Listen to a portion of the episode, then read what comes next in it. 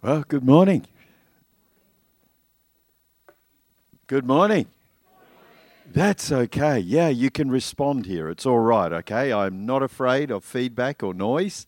And uh, so please don't be afraid to um, participate this morning. Well, as uh, Pastor Steve said, my name is Ken and I'm a pastor with Nations Church. And uh, we, we've been seeing God. God is doing some amazing things in our world. And uh, I just love what he is doing. Just before I start, I, I really wanted to honour Pastor Steve and Maggie this morning. You have amazing pastors, and uh, I value them, and uh, they're just wonderful, beautiful people of, of God with a, a great heart for the work of God. And so thank you so much uh, to you and your eldership for trusting me and uh, having me here this morning. I do honour you and thank you.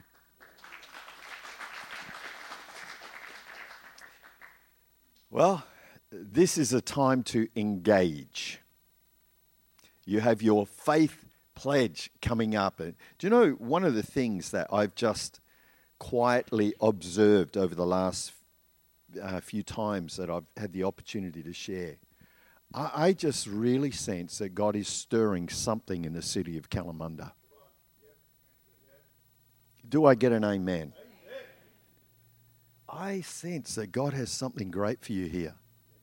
I, you know, I, I'm just blown away by what God is doing around the world. And I'm passionate about our nation, Australia. You know, we, we live in an amazing, we have an amazing window of time. We had the awesome privilege a few weeks ago of hosting our Prime Minister at Nations Church. And uh, he, th- these are rare days when you have a Prime Minister. We asked him, could we pray for him? And he got on the platform and we were able to pray for him. And then we said, you know, do you want to, is there anything you'd like to say? He spoke so passionately about our nation and the Lord Jesus Christ. And he said, you know, it's not the government that's going to change our nation. It's not the government that's going to change our communities. It's the power of Jesus within the church rising up. It's God's power, first of all, changing us and, and invigorating us. And then it's the power, that same power of Jesus being leased out in our communities. That is what is going to change our nation. Amen? And there's a stirring going on. How good it is to have a Prime Minister that loves the Lord Jesus, that is passionate. You should have heard him pray over Perth, over the Aboriginal people. He wept as he prayed. Over the suicide that is happening in our nation. God is stirring something. And I, I just know God is calling you to be a part of that. The city of Kalamunda needs to see Jesus a whole lot more than it does right now. Amen? Well, there's a half-hearted amen there. I hope by the end of it you're going to agree with me. You know, I, I love missions because missions is the heart of God. God is passionate about missions, passionate enough to send his one and only son to this planet to die on a rugged, cruel Roman cross in order that the gospel mission can be proclaimed. He allowed the created humanity to crucify the Creator in order that the Creator could connect with the created, which is us. That none would perish is the heart of God.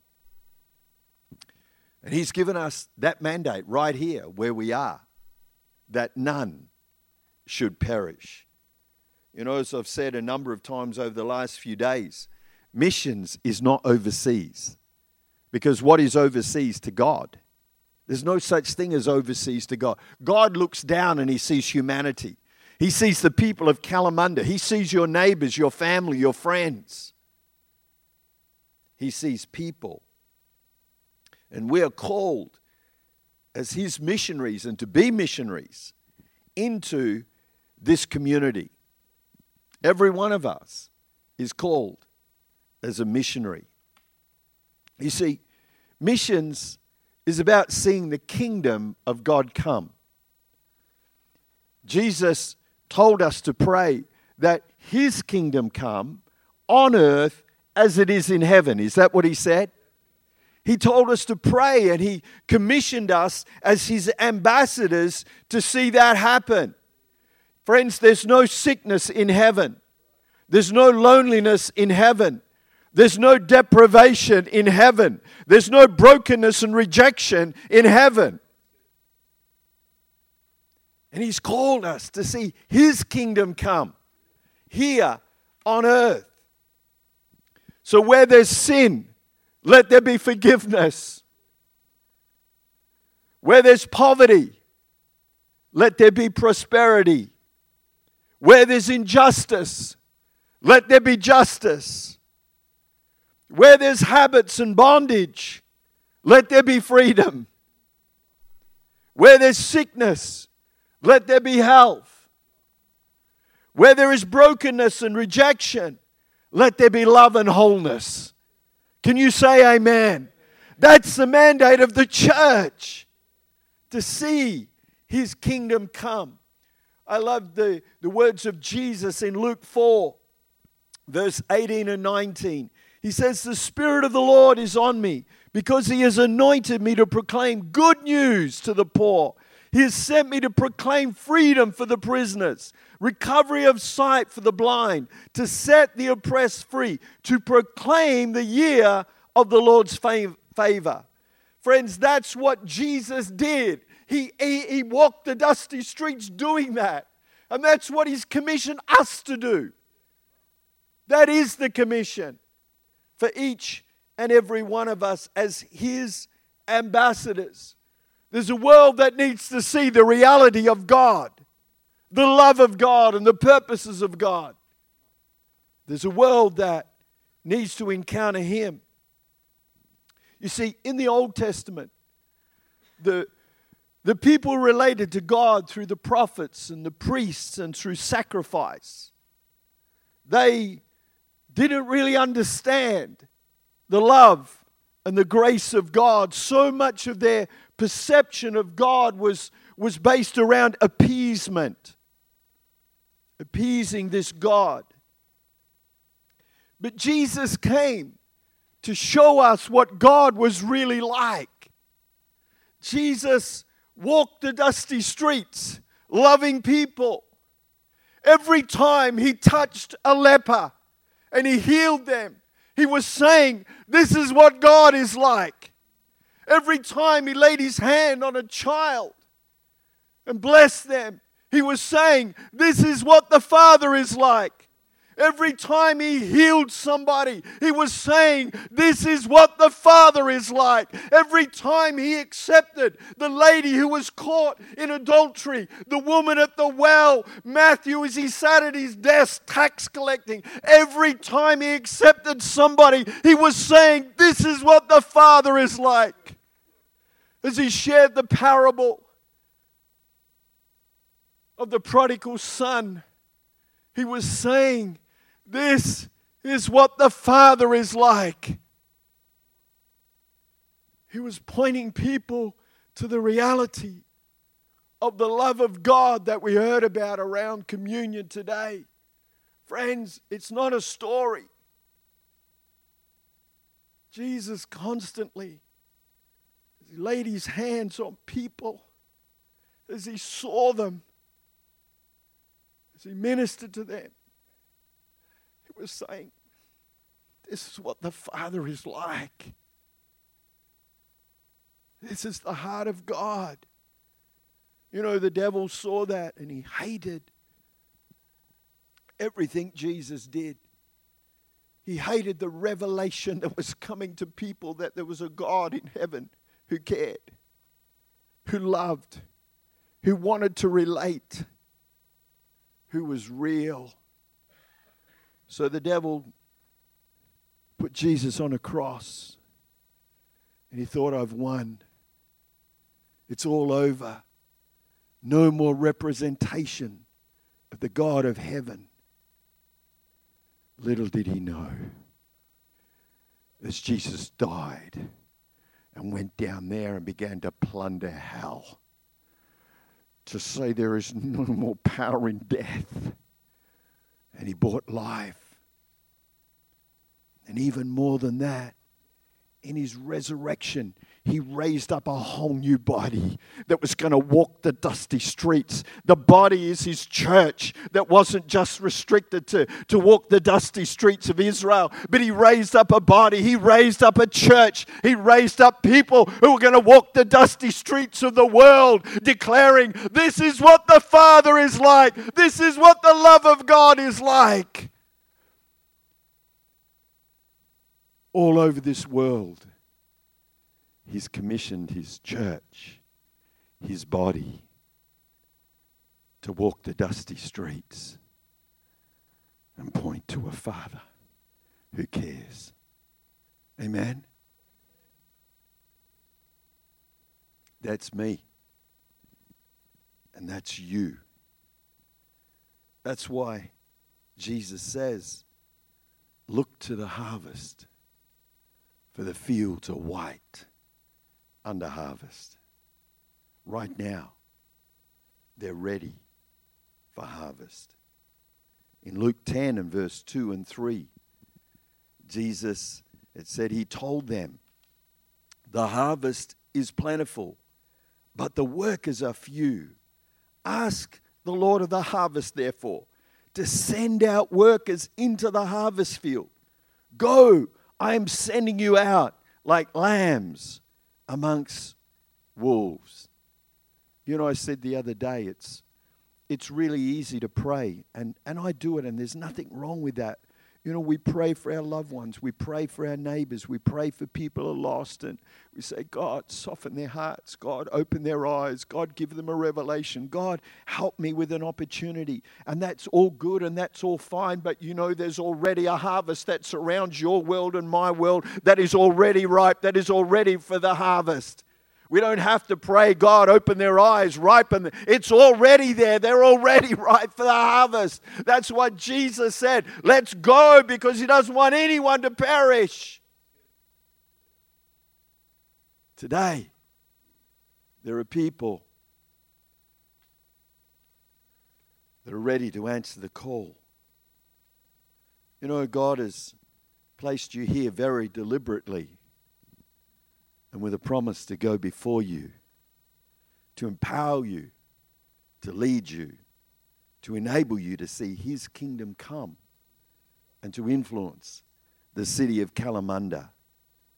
Jesus said we were his ambassadors and his witnesses, and we're to go into our Jerusalem, which is your city of Kalamunda, into our Judea, which is the city of Perth, into our Samaria, which is our beautiful nation, and to go into the nations of the world. And that's Jesus' command for all of us. You know, Jesus promised that his glory would cover the earth as the waters cover the sea before he comes back. And everywhere I go, I'm just seeing God's hand at work. I'm seeing God do the most amazing things, declaring his heart and declaring his love for people. Friends, he's coming back for a glorious church, not a church that's hiding. He's coming back for a glorious church. Can you say amen to that? He's coming back for a powerful church. Hey, the church is his bride. The church is going to be worthy of the King of Kings and the Lord of Lords. The church is going to be magnificent. That's us. He's saying, come on. Come on. Let's see this thing done for the glory of God. You know what I've discovered? That all possession for the kingdom of God, and you know this, is accessed by faith. And you say amen. It's all accessed by, we can't do it, but what, with his grace and his strength we can access by faith. everything that he has for us. And that's why, you know, this, it's, you're calling it a faith promise. Because it's got to be beyond what we can do. It's got to be faith with it, because God responds to faith. Faith is not wishful thinking. Faith is not positive thinking. Faith is not reflective thinking. None of, nothing wrong with any of that. But faith is far more than that. Faith is a, is a, is a believing that what Jesus said is true. Faith is actually something that begins to possess the future. It sees the future. And it takes a hold of the future. It invests in the future. It's the substance of things that we hope for. It's the evidence of the things we don't yet see, as Hebrews eleven one tells us. You see, God can do so much more when we actively apply our faith. Like I said, faith is never passive. Faith is always seeing into the future. I remember a number of years ago, quite a number of years ago, when uh, God called me to go into Eastern Europe behind the Iron Curtain when it was all under the communist regime.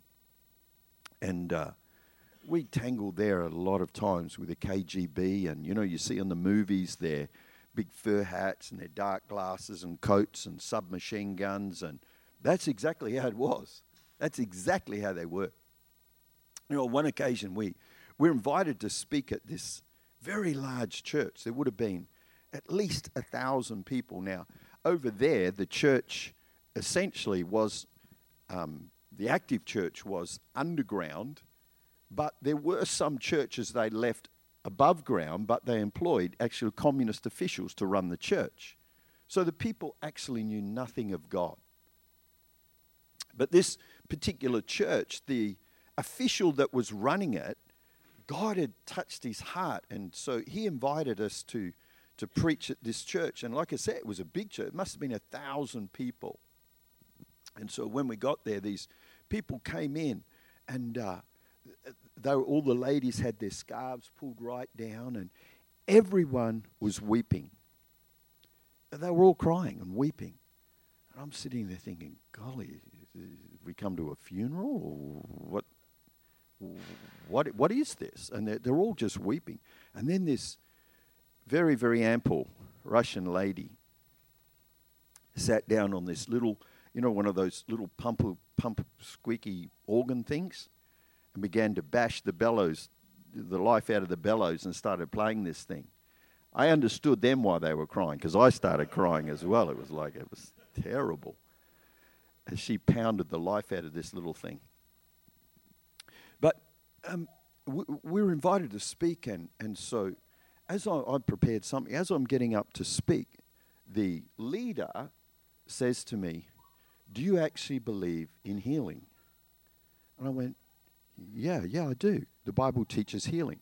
He says, "You preach on healing." And I'm thinking, I've got the distance of there, and then the, the, you, the platform was really high. It was like about that high. And then you walked up this spiral staircase into this bird's nest right up in the rafters. And uh, so I've got about that much time to prepare a sermon on healing. And uh, so I preached this sermon on healing. And when I finished, as I'm coming down the, the stairs, everyone just got up and left. I'm going, it was that bad, right? It was like,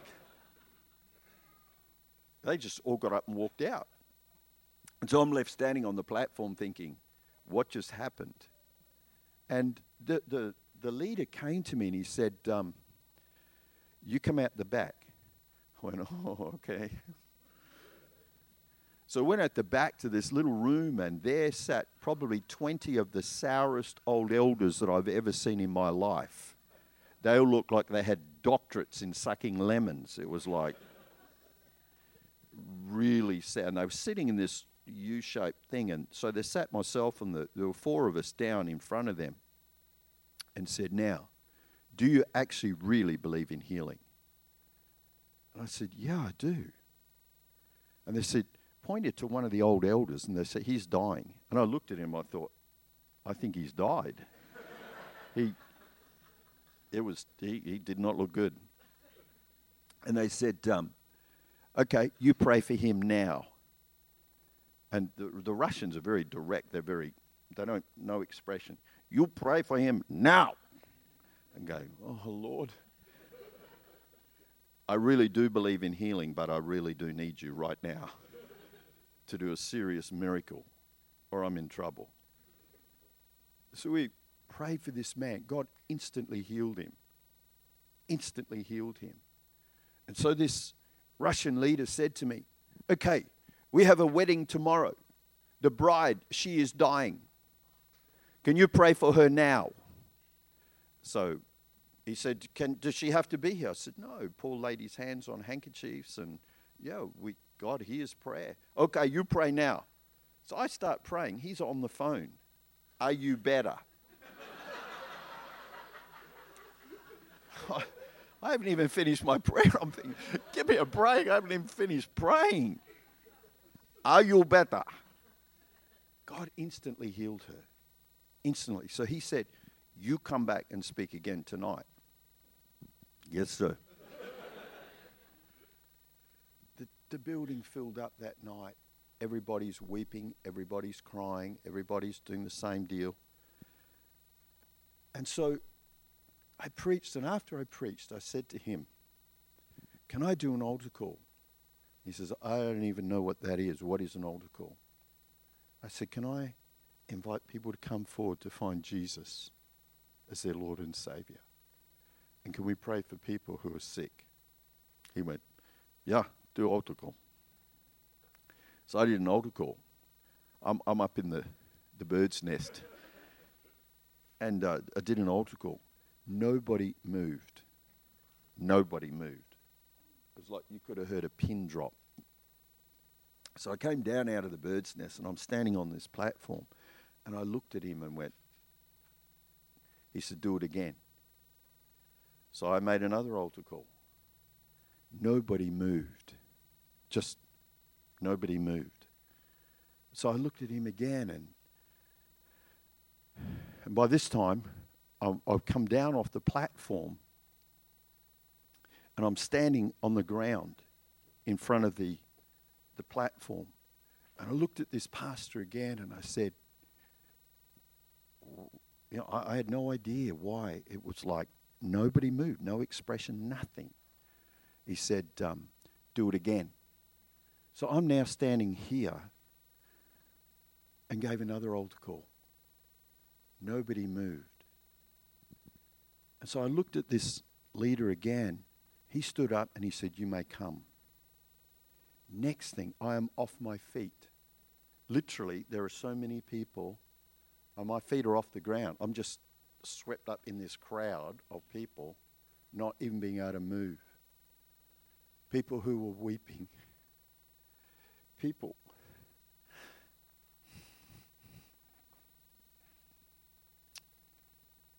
Who were seeing Jesus. There's this old lady standing in front of me. She was literally bent double.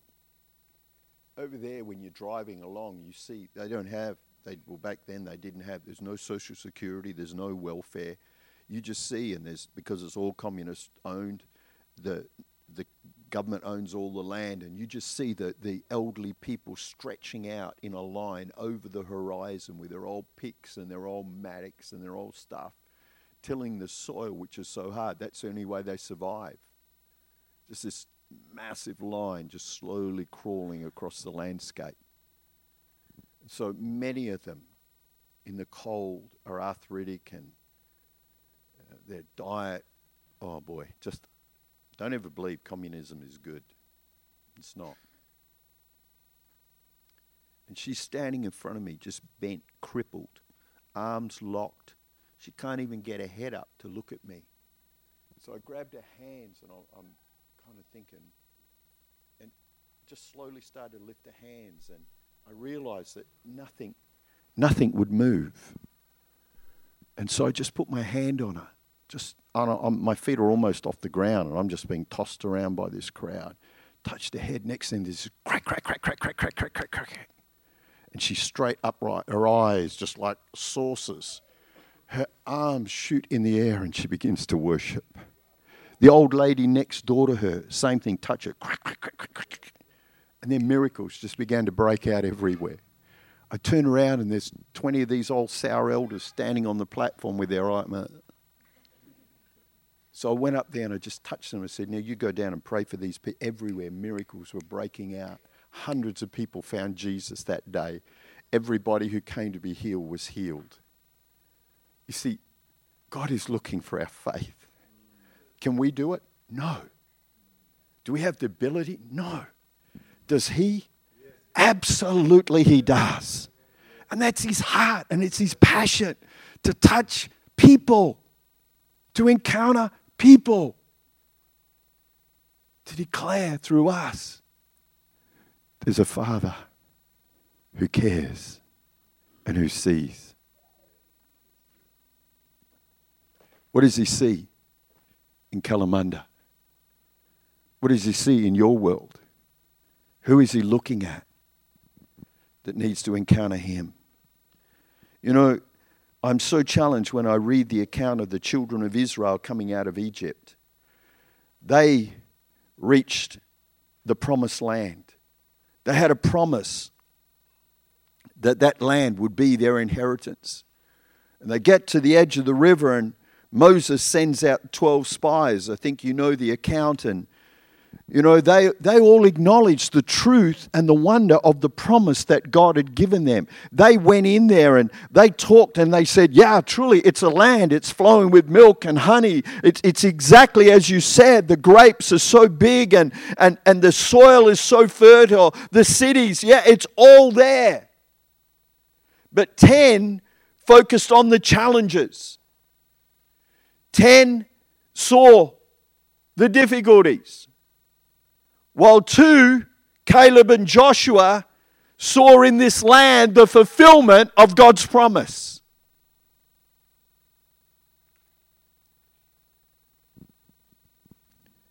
What time is it?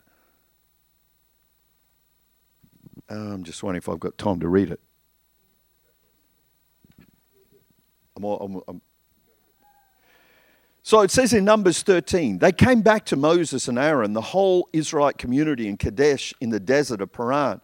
And there they reported to them, to the whole assembly, and showed them the fruit of that land. They gave Moses this account. We went into the land to which you sent us, and it does flow with milk and honey. Here is its fruit, but the people who live there are powerful, and the cities are fortified and very large. And we even saw descendants of Anak there. And the Amalekites live in the Negev, and the Hittites, the Jebusites, the Amorites live in the hill country, and the Canaanites live near the sea along the Jordan.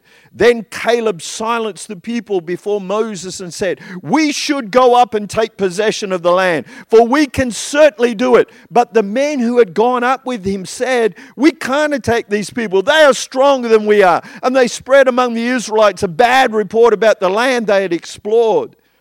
They said, the land we explored devours those living in it. All of the people we saw there are a great size. We saw the Nephilim, and there the descendants of Anak that came from the Nephilim. And we seemed like grasshoppers in our own eyes, and we looked the same to them. You see, the faith of the ten spies was reduced to somehow asking God to help them to survive in the desert. It was reduced to somehow make this place where we are right now more livable, more bearable. Lord, help us to cope where we are with the day-to-day. Status quo. Meet our needs. Somehow protect us and insulate us from the harshness of the desert. If not, take us back to Israel, uh, back to Egypt. You see, their faith was anchored in the past and simply to survive the now. Their identity and faith was shaped by their experience in the desert. We seem like grasshoppers in their eyes and ours. But you know, I love this. Joshua and Caleb had a different spirit. God said of Caleb he would possess the land because he followed the Lord wholeheartedly. He wanted everything that God wanted, whatever the cost. You see, Joshua and Caleb saw what others saw, but rather than focusing on the obstacles, they began to let their faith live in the promise of God. There, you know, as, as Joshua and Caleb looked, they could see their crops growing. Caleb said, even though he was eighty, give me this mountain. He could see the fields that he would plant in the future. He could see his family living there in safety. He could see his grandchildren flourishing. He could see destiny and inheritance, the fulfillment of God's promise. And that is where he let his faith choose to live and flourish. Can I say to you, if ever there's a day where faith needs to flourish, it's today. People are looking for something. People need help. So what do you see for your community? What do you see for the city of Kalamunda and beyond? Are you prepared to apply faith to what you can see and what the pastors and elders for this church can see for your city? Are there giants? Yeah, there are. But hey, we've all faced giants before, and here we are to tell the tale, because God is much bigger than the giants we face. Joshua and Caleb stood looking over a swollen river, a massive barrier, a massive obstacle. But bigger than the swollen river were the promises of God burning in their hearts. You see, their faith had already crossed the river. Their faith and their spirit was no longer in the desert, but in the promised land. Can I say, friends, God has given every one of us faith. We all have faith. But it's what we're going to do with it. It's what God wants us to do. You know, even when I, like I was in Eastern Europe, God wanted me to stretch my faith. Just recently, I was with a team in Bangladesh, which is a very strong Muslim country. And we were doing a pastor's conference there for a pastor who had planted three thousand two hundred churches. He's one church. Planted three thousand two hundred churches in Islamic Bangladesh. And while we were doing the conference, the pastor said to me, can some of your young people do a conference for some refugee girls that he had rescued? And I said, sure. Yeah, they can. And so there were forty-three girls that he had rescued, Rohingya refugees that had been caught up in the war with Myanmar.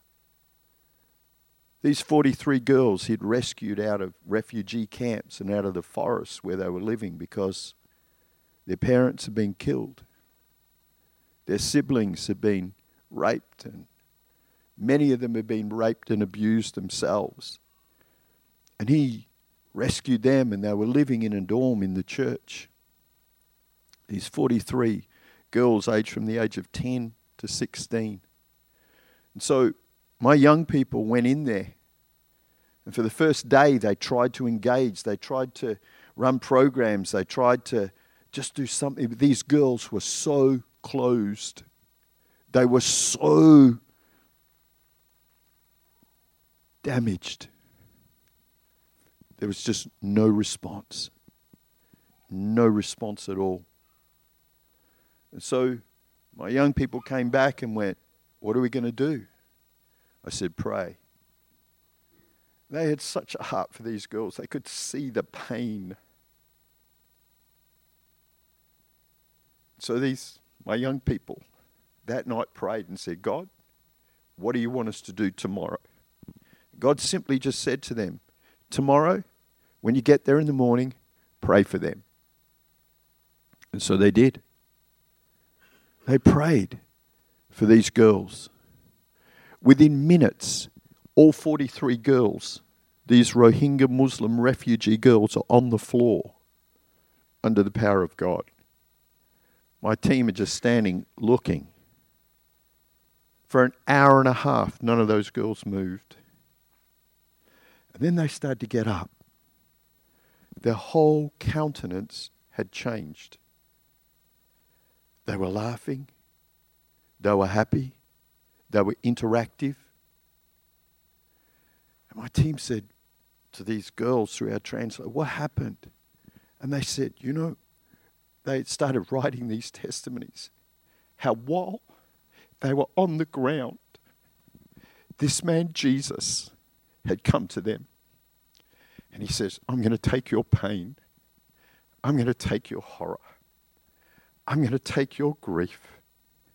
And he says, I'm going to have it. And he, they said he took this and he walked over and he put it on this cross. And he said, now it's mine. You're free. Those girls got up totally, utterly free. I was back there just recently. I had some people with me. They saw us coming. And they got in this big circle around us and they were singing and worshipping Jesus. And we're standing in the middle of the circle. And then they started putting garlands of flowers around our necks. These beautiful girls who are now going out to serve Jesus because he set them free. These are just young people who decided, Jesus, you can help them. We don't know what to do, but you can. And he did. There are people in your world that Jesus is looking at. And friends, it doesn't just have to happen overseas. It can happen right here. Right here. I love the lady who worship led. Where is she? I love what you were saying. Miracles can happen here. Because Jesus doesn't change. His word doesn't change. His promises don't change. We just need to connect our faith to what he says. Like I said, it can happen here. I was in one of our camp, our Belmont campus. We do a, a fruit and veg distribution to people who are hungry and the poor in our community. And and I was, you know, more than half of that team. I'm based in Myrie now, not Belmont. But when I left Belmont, which is one of our campuses, more than half of that team of about eighteen, probably ten to twelve of them, were people that had come right out of that program who now love Jesus and who are now serving others in the community with that food program. And I was, I was sitting there one day in my office while the food distribution was going on. There's a knock at my door, and and because we always prayed for them, don't ever just give stuff away. Give them Jesus. And so we, we prayed for them, and there's a knock on my door, and this lady is standing at my door and tears are running down her face. And I said, hi, I'd never seen her before. Apparently she'd been to our food program a couple of times. I said, can I help you? And she said, yes, please. How do I find God?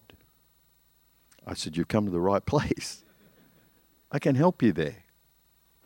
I said, but, but tell me, why have you come? And she said, well, she said, the truth is, I'm the worst mother in the world. She said, I got four kids, but I'm an alcoholic. I'm a drug addict.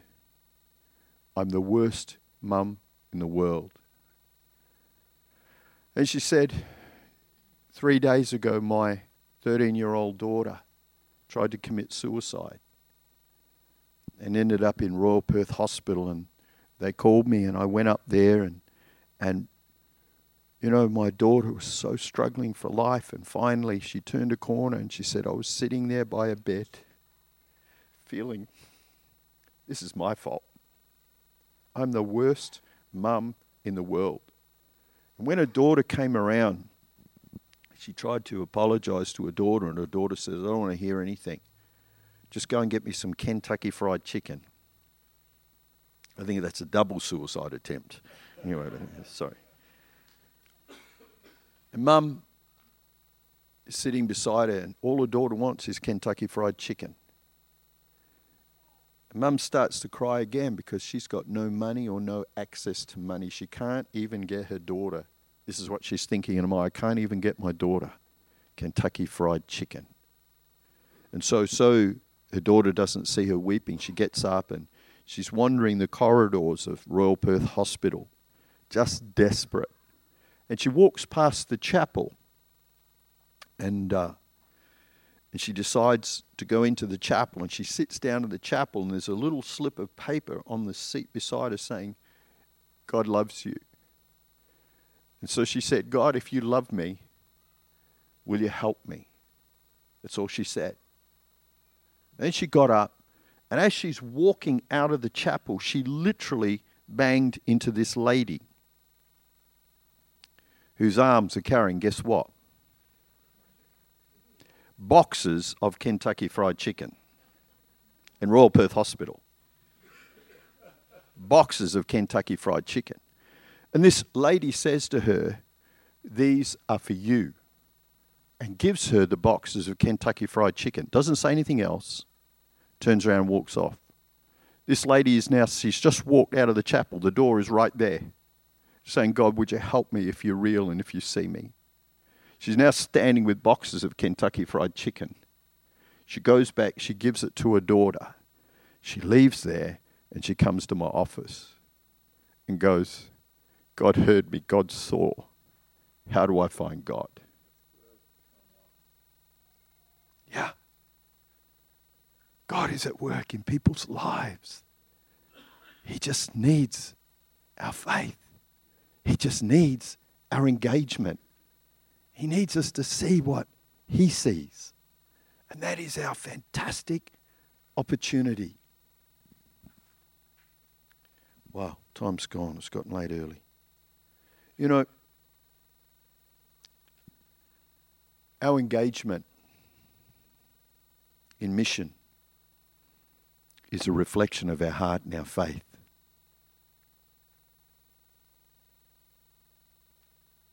It's a reflection of where our, where we're looking and what we see. Finance and faith are issues of the heart. God wants our heart to engage. And we engage by faith. We engage by going, God, I want to do what you want me to do. And I want to see what you want me to see. And I want to experience what you want me to experience. Jesus said, didn't he, to so many people, according to your faith, be it unto you. And so, you know, I, I really sense there's a new chapter coming. I really sense in my spirit that God is saying, hey, I've got a new chapter for you. But are you going to turn the page? Are you going to engage in what I see and what I have? Because he loves the city of Kalamunda. And he loves the people of the city of Kalamunda. He loves the people that you're engaging with in India and China. What beautiful works. He loves those people. He cares about those people. And he's saying, hey, are you going to walk the dusty streets and show people what I'm like? I'd like to invite the musicians to come, and could you sing that song, The Atmosphere, that you sang before. While they're coming, I I don't know hardly anybody here, and but I do know that Jesus loves everybody here. Maybe you're here today and you've, for whatever reason, you've come and you don't know the Lord Jesus Christ. Friend, today, can I say he's looking at you? He knows your cry. He knows your world. He knows what's going on. And just maybe he's brought you here today so that you can encounter him. You see, he's not a religious God who's way out there that we can't know. He's a God who came to have a one-on-one relationship and bring life, forgiveness, and restoration to our lives. The reason why we, we don't connect with God is because it's our wrongdoing that separates us from him, because God is holy. He cannot, he cannot look on sin and wrongdoing, and that's that's the predicament we all faced. But that's why he sent Jesus. See, God is all, is also just. He can't turn his back on sin, otherwise he'd be just. He'd be like a judge with a, a rapist standing in front of him going, oh, well, I'm feeling I'm feeling happy today, and yeah, you probably were having a bad, yeah, go on, you go. You go and have a good weekend. See, that's not justice. God can't turn his back on wrongdoing because he is just. But he sent Jesus, his son, to pay the price of sin so that justice could be fulfilled. The penalty paid. And what separates us from God removed, so that we begin to experience his love. We begin to experience his heart and his grace. He deals with the stuff that we can't deal with. And he begins to make us whole and give us a destiny. So maybe I'm going to ask everybody just to stand to their feet.